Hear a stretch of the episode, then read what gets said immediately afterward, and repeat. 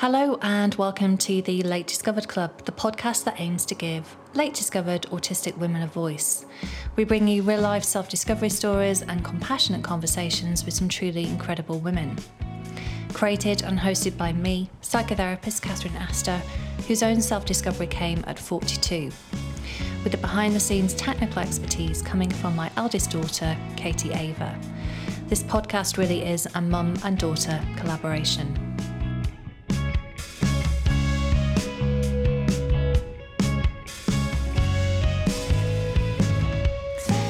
So, our guest today on our first ever episode is me, the founder of the Late Discovered Club. Having always been the champion of other people's stories, on this first episode, I share and champion some of my own story, exploring how I got here, why this podcast matters, and with a call to action to you, the listener, to be the change. I've always been the champion of other people's stories, but I thought it was time to champion some of my own story. And in this first episode, it's just me, bravely and vulnerably sharing some of my late discovery story with you because I want to lead this podcast by example, and it turns out that I have quite a lot I want to say. And in future episodes, I will be bringing you real and empowering stories of late discovered autistic women from all walks of life on their journey of self discovery. Because as a narrative psychology advocate, I know that there is real power in our stories, that our stories can become the lights of hope on someone else's dark runway, and that my story, your story, and our collective stories have the power to bring about change. And the hope is that this podcast not only gives late discovered autistic women a voice, but that the conversations help to break down stereotypes and the stigma that exists about autism in society as well as providing the next generation of autistic women with some insights into incredible women, women who are embracing their differences, giving them access to role models many generations of autistic women have never had. And my story today begins almost a decade ago when I was working as an NHS strategist on the 15 year strategy for the NHS and completely oblivious to my neurotype, I hit burnout. And it was at that point that I made the really scary decision to take a great leap into the unknown, into self employment, and to switch careers and to follow my dream of becoming a psychotherapist. And my drive was to create a compassionate space to sit in the dark with women, championing their stories and bringing sparkle back, and to find a better way of working that was more attuned to my needs. And over those last seven years, I've worked with hundreds of women. I've spent thousands and thousands of hours bringing Sparkle back. I was a resident psychotherapist for three years on the Stephanie Hirst BBC Radio Leeds show, a regular on BBC Radio 5 Live. I've represented UN Women as an ambassador. I've been awarded a fellow by my professional body for my commitment to the profession. I've created and nurtured communities, namely Girl Tribe Gang and the Late Discovered Club. I've contributed my insights and experience right across the media. I've collaborated with brands such as John Lewis. I've been a columnist for The Flock magazine, and I've studied for and gained my psychology masters during the pandemic. All this in and amongst to giving birth to my second daughter, Christina, in 2017.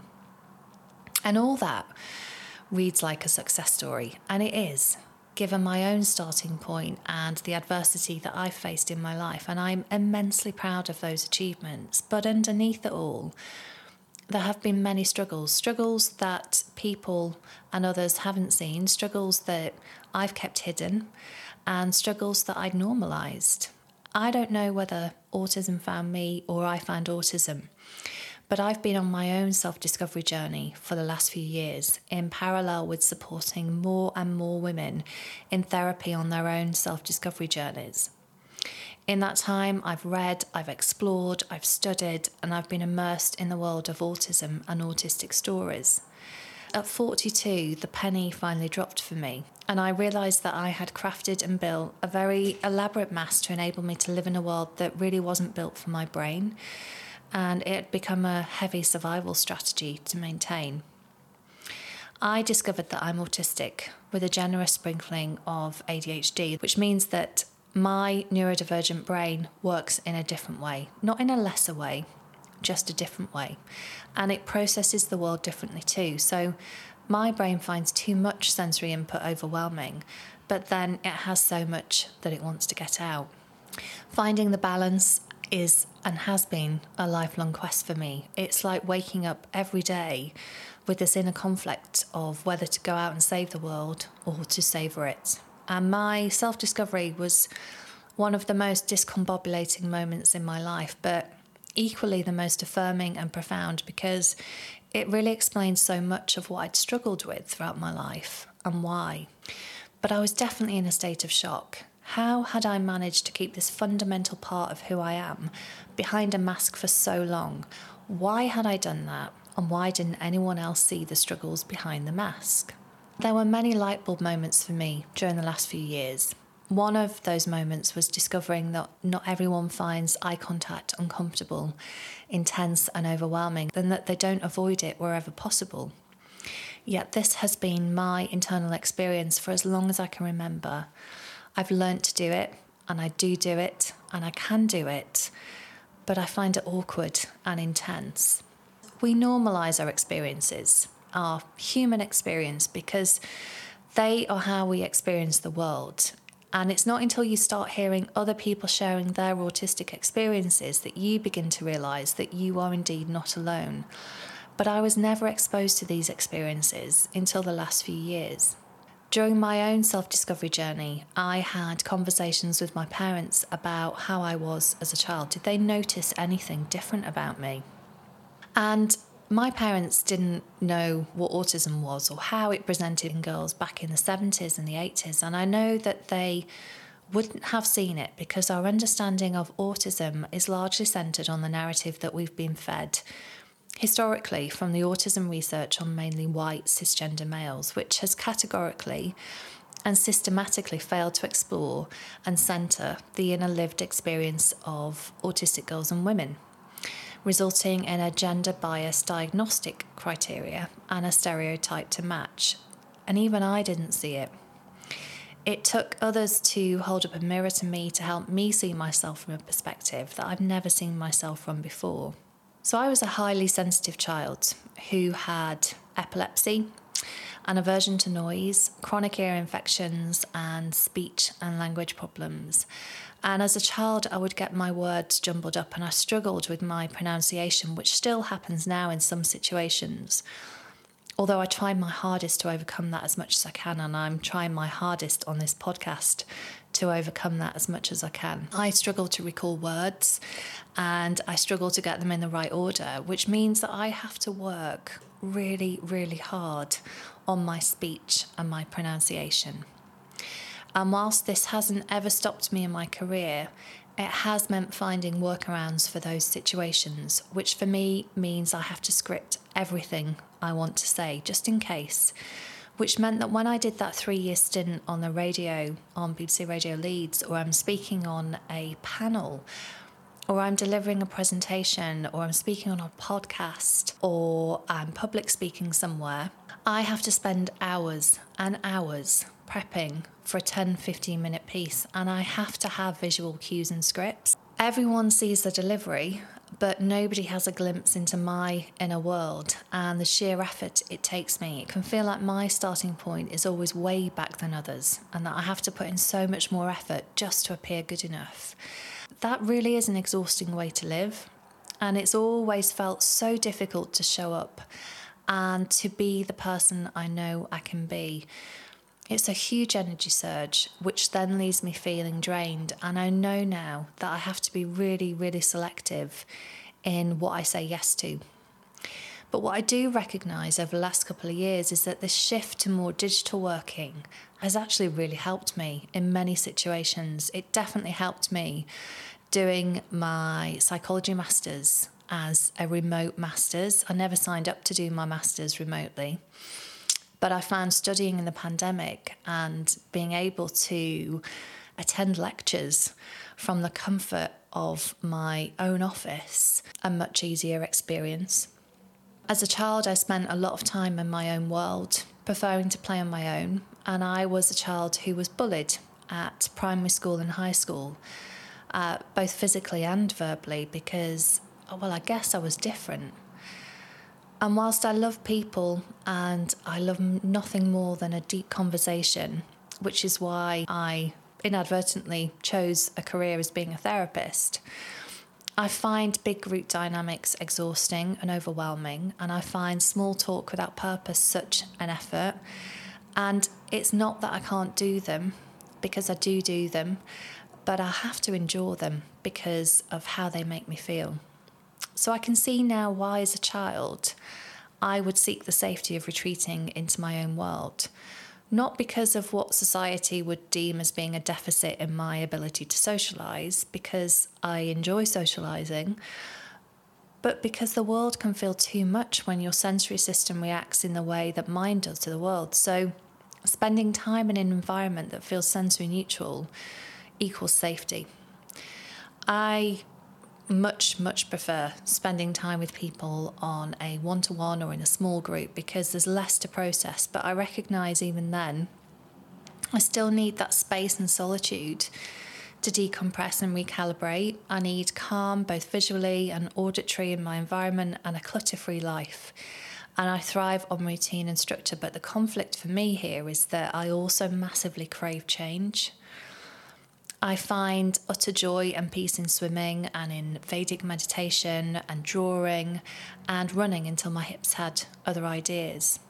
And I recognise that they're all they're all very solitary things that I find joy and peace in doing. I read non-fiction I prefer real life stories to imaginary ones. I've never really got comedy, and I struggle to watch anything that isn't deeply engaging and emotional, or science fiction, or war, or apocalyptic themed. I've had a 25 year love affair with all things psychology, people, and human behaviour.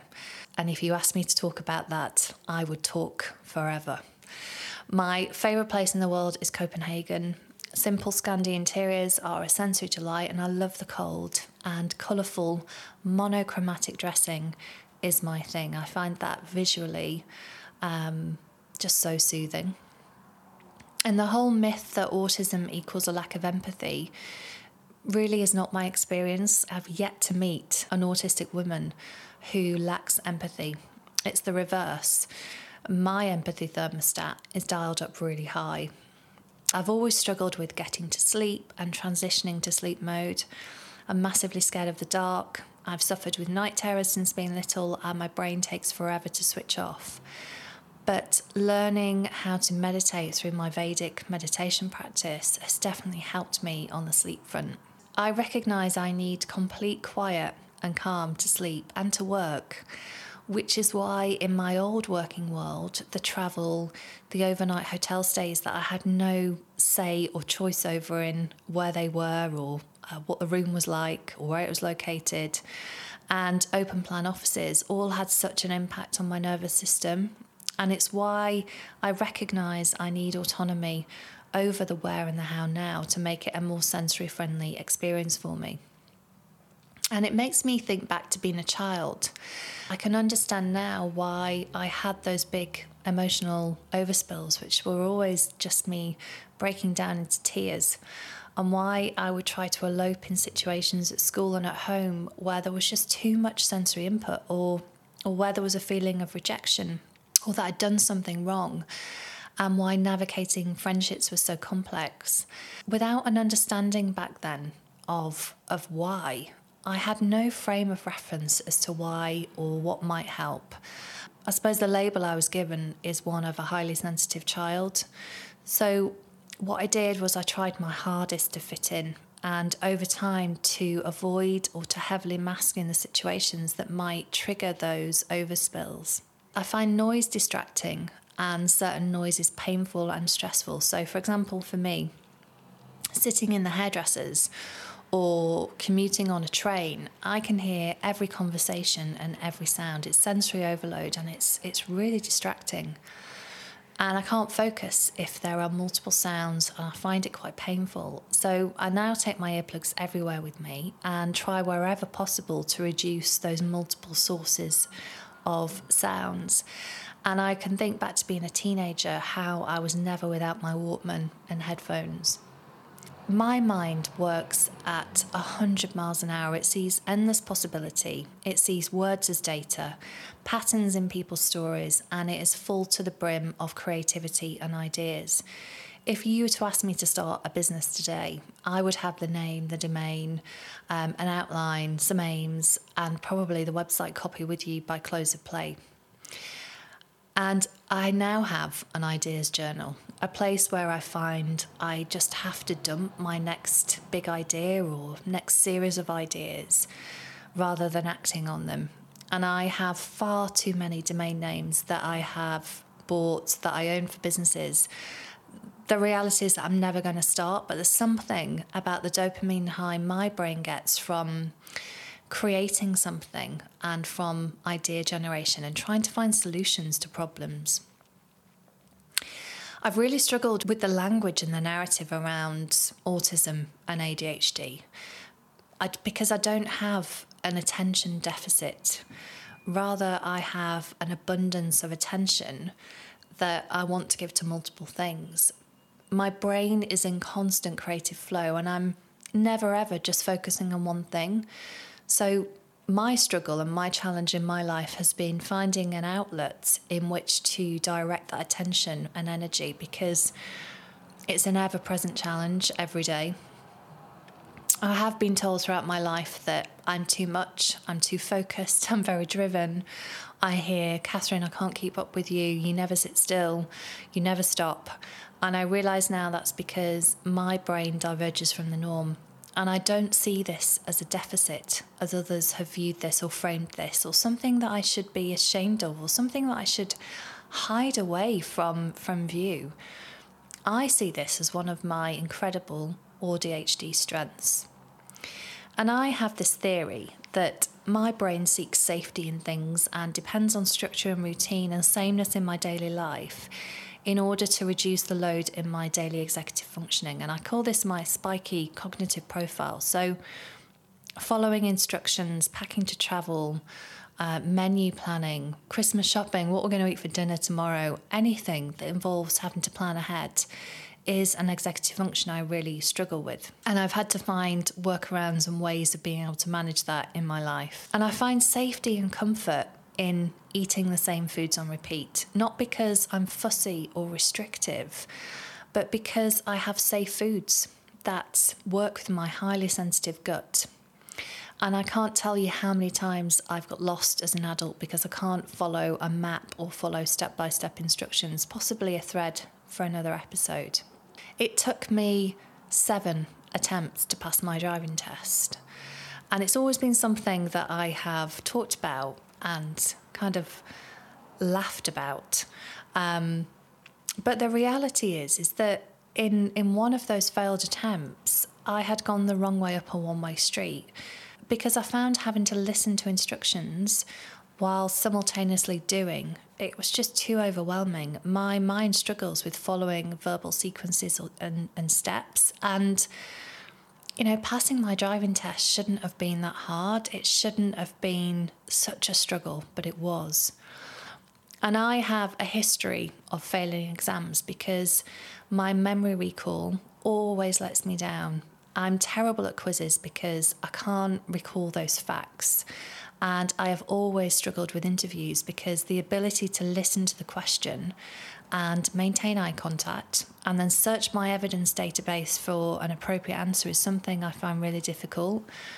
And again, it's not stopped me progressing my career, it's meant I've had to find workarounds.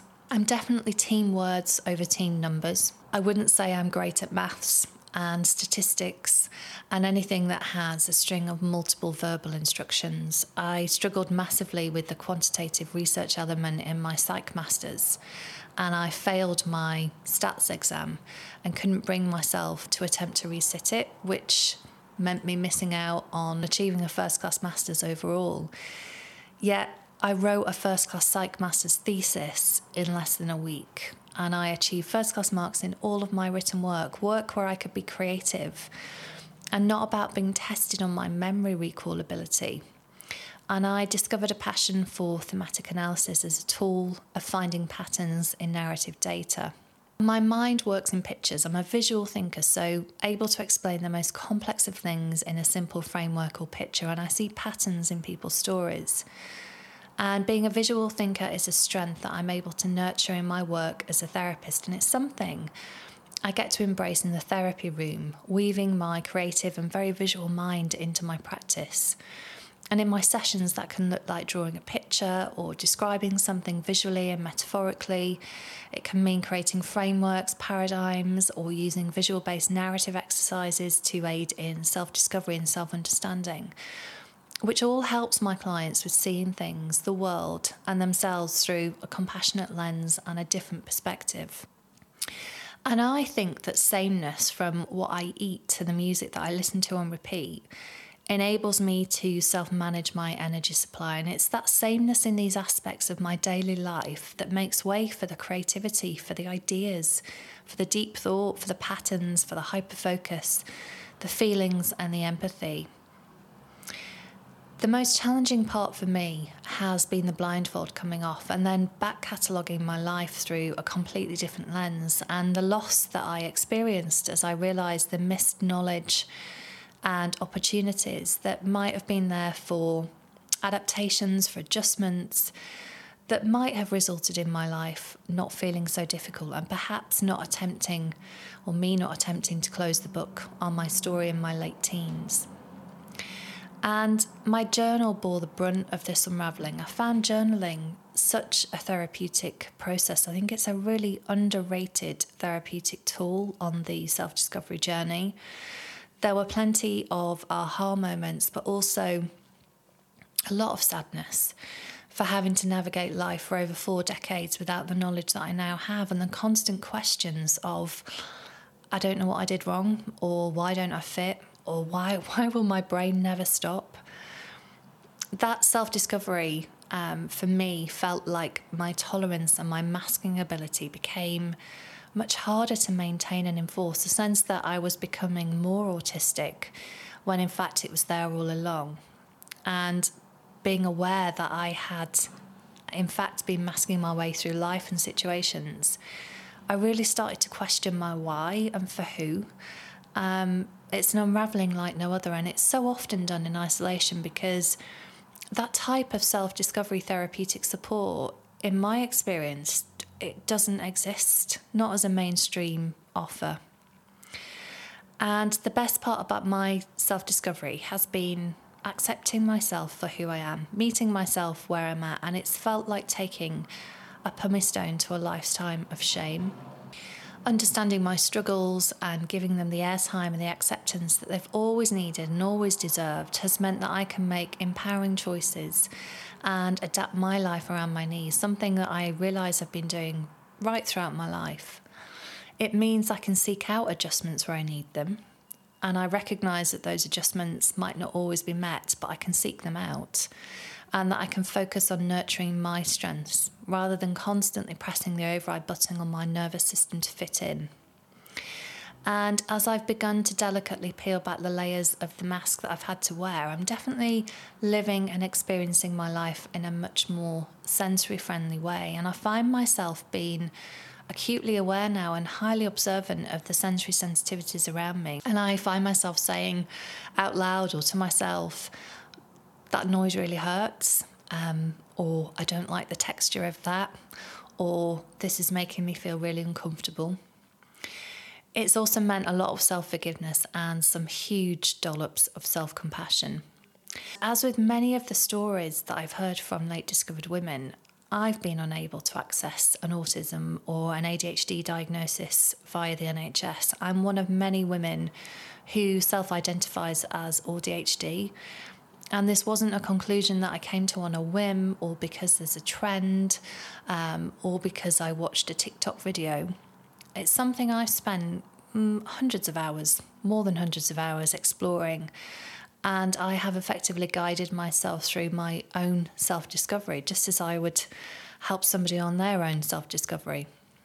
For me personally, right now, I'm not sure that paying thousands of pounds for a formal diagnosis would change anything for me at this point in my life.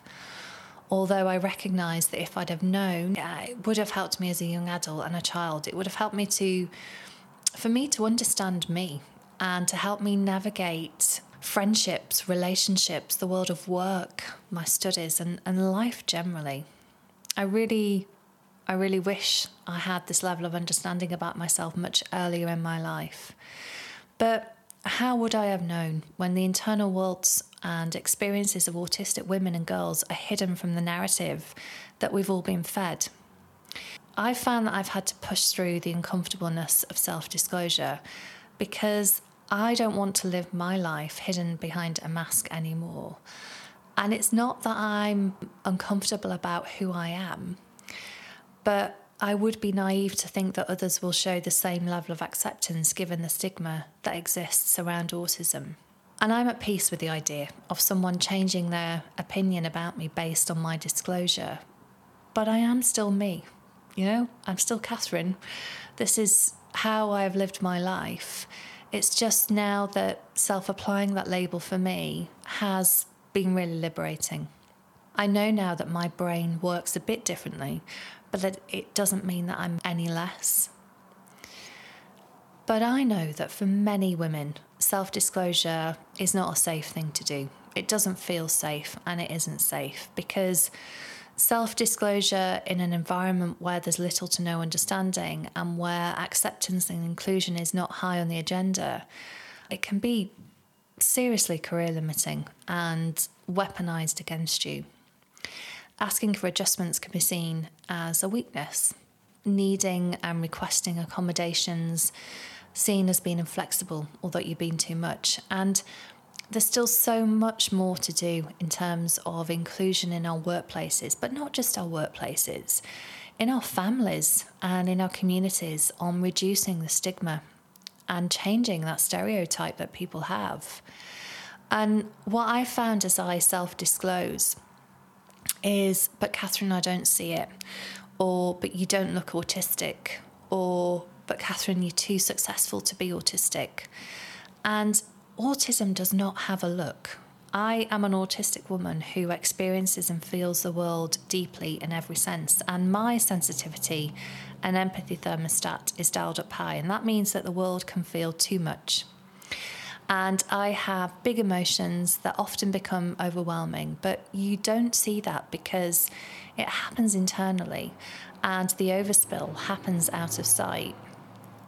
I've had to find elaborate and exhausting inner workarounds and mask my way through life. And girls tend to mask from a very early age. That's, you know, we understand that girls do that from such an early age. And I call it the Goldilocks effect. You know, we grew up on the fairy tale of Goldilocks and the Three Bears, of how Goldilocks needed everything to be just right from, you know, the temperature of her porridge to the texture of it to how her bed felt to how big the chair was. And maybe Goldilocks was an undiscovered neurodivergent girl seeking safety in her environment. But what happens is that when we are seen as being too much, too difficult, too sensitive, uh, too many needs, we learn to mask from an early age. We're socialized and conditioned to do that as human beings because at the center of all human experience is the need for acceptance and the need for safety and the need for belonging. And we become very attuned to responses to those needs. So when we see your eye rolls or we hear your sighs, when we see your body language, we can hear it in the tone of your voice, we see it in your actions. Which brings me on to why this podcast matters. And late discovery at the point of a child's diagnosis is what I see in a lot, but not all, but a lot of the autistic women's stories that I've heard. We go under the radar because the stereotypical presentation of autism is male biased, with on average three times more boys than girls being diagnosed. And there are so many barriers to getting a diagnosis, so many barriers that women have, they have no choice but to self identify. So our stories and our experiences, they go unheard and they remain undiscovered and we remain misunderstood. But self identifying, self diagnosis, it, it is valid. It is absolutely valid. The consequences of this gender bias are absolutely staggering. Evidence, research shows that women who go undiagnosed, who live with a lifetime of misunderstood and unmet needs, along with all the masking to fit in, are at an increased risk of dying by suicide, in addition to ongoing and misattributed mental health issues. We know that autistic adults, particularly women, are more likely to experience chronic ill health than the general population, and I hear and see a familiar pattern of chronic ill health of inflammatory conditions, of um, irritable bowel syndrome, of fibromyalgia, of chronic UTIs, and of ME in the stories I hear. But these are never connected up because we're talking here about women who are late discovered. So, why would anybody be making the link between chronic ill health and autism when women can't access an autism diagnosis in the first place?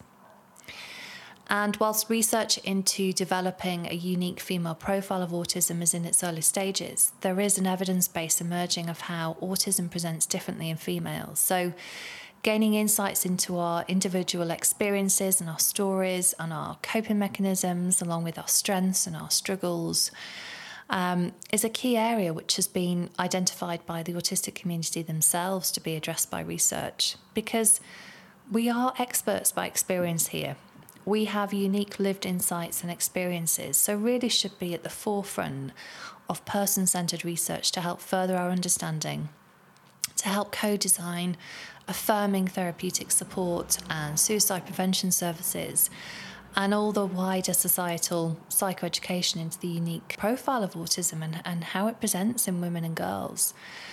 And you can probably tell that this is an area that I'm hugely passionate and hugely knowledgeable about. And this is what I hope to focus my thesis on in my doctorate, my psychology doctorate. But the reality is that despite putting myself through the ordeal of an interview and being offered a place to study down in London with the Metanoia Institute, I have to accept that doing a doctorate in that way and travelling down to London for four years would just be too much for me. And, you know, pre discovered me would have shamed myself into doing it. Pre discovered me would have said, Catherine, just put on the mask, push on through. Come on, you can do it. Everybody else is doing it. Um, and we'll just deal with the consequences later. And late discovered me knows the price that I will pay to do that and and it doesn't feel like it's something that I want to do that's particularly accessible. The compassionate part of me is saying, Catherine, let's listen to your body and maybe let's try another, more kinder way of doing this. Let's find a workaround. Let's find a different kind of solution. So I've created the Late Discovered Club because this way I get to reach significantly more women I get to hear many, many more stories through this podcast, through the um, circles that I facilitate. And maybe, not maybe, I will write a book instead of a doctoral thesis. One thing I know for sure is that we have got to shine a light on these stories because every single autistic experience is a completely unique human experience. It's a kaleidoscope of colours and flavours. And if you've met one human being, you've met one human being. And that's no different for a human being who is autistic. I want to discover and hear the women who have had to navigate life behind a mask because our stories matter. My story matters. Your story matters. Educating people matters changing the narrative matters. And I hope that this podcast is going to do exactly that. It's going to give late discovered autistic women a voice, bringing you compassionate conversations with some incredible autistic women. And now I find myself immersed in the world of women and girls and autism, trying to be the change in my own very small way. And, you know, there's a couple of things that I'm doing. So I have created my SASA framework as a tool in therapy to help women on their self discovery journey to compassionately unmask. And I recognized and see that it's also a neuro affirming tool for parents and workplaces that can be used to support and to strengthen nurture and to create and accommodate more sensory friendly environments. And I've created the group support circles that I facilitate designed to help women navigate their self discovery journeys and connect with other women because it's a lonely place to be. There is a distinct lack of any sort of therapeutic or peer led support. And circle number three starts in January 2023. I have created Ally which is an autistic peer support network in my hometown for autistic girls and their families that I set up to help bring people together because community really matters. And I'm being brave and incredibly vulnerable in my own efforts to lead that change. But collectively and individually, we need to do so much more. We need more psychoeducation and understanding of what autism is and how it presents in girls and women. And these conversations need to happen. They need to happen in so many places and they need to keep happening to help destigmatize autism. And the stereotypes people have, they've got to shift and they've got to be changed. We need more neuroaffirming and inclusive workplaces that feel psychologically safe places in which to self disclose and request adjustments. Women should not feel that disclosure is a career limiting choice, and fear shouldn't be a barrier to seeking out adjustments. We need people to listen to actually autistic voices, especially the late discovered generation of women's voices and stories. And our experiences need to be out there in the world, further shaping our understanding of what autism looks like in women. We need allyship. We need more representation of um, autistic women on boards, in the media, in leadership and political roles. And we need people and decision makers, health professionals, strategists, policymakers, politicians to listen and to take action to close the gap when it comes to autism and women's health. Because we matter, you matter, and our stories and our experiences matter. And I'm no longer accepting the things I cannot change, and I'm changing the things I cannot accept. We all have a responsibility, and I want you to take this first episode as a call to action. What can you do to be the change?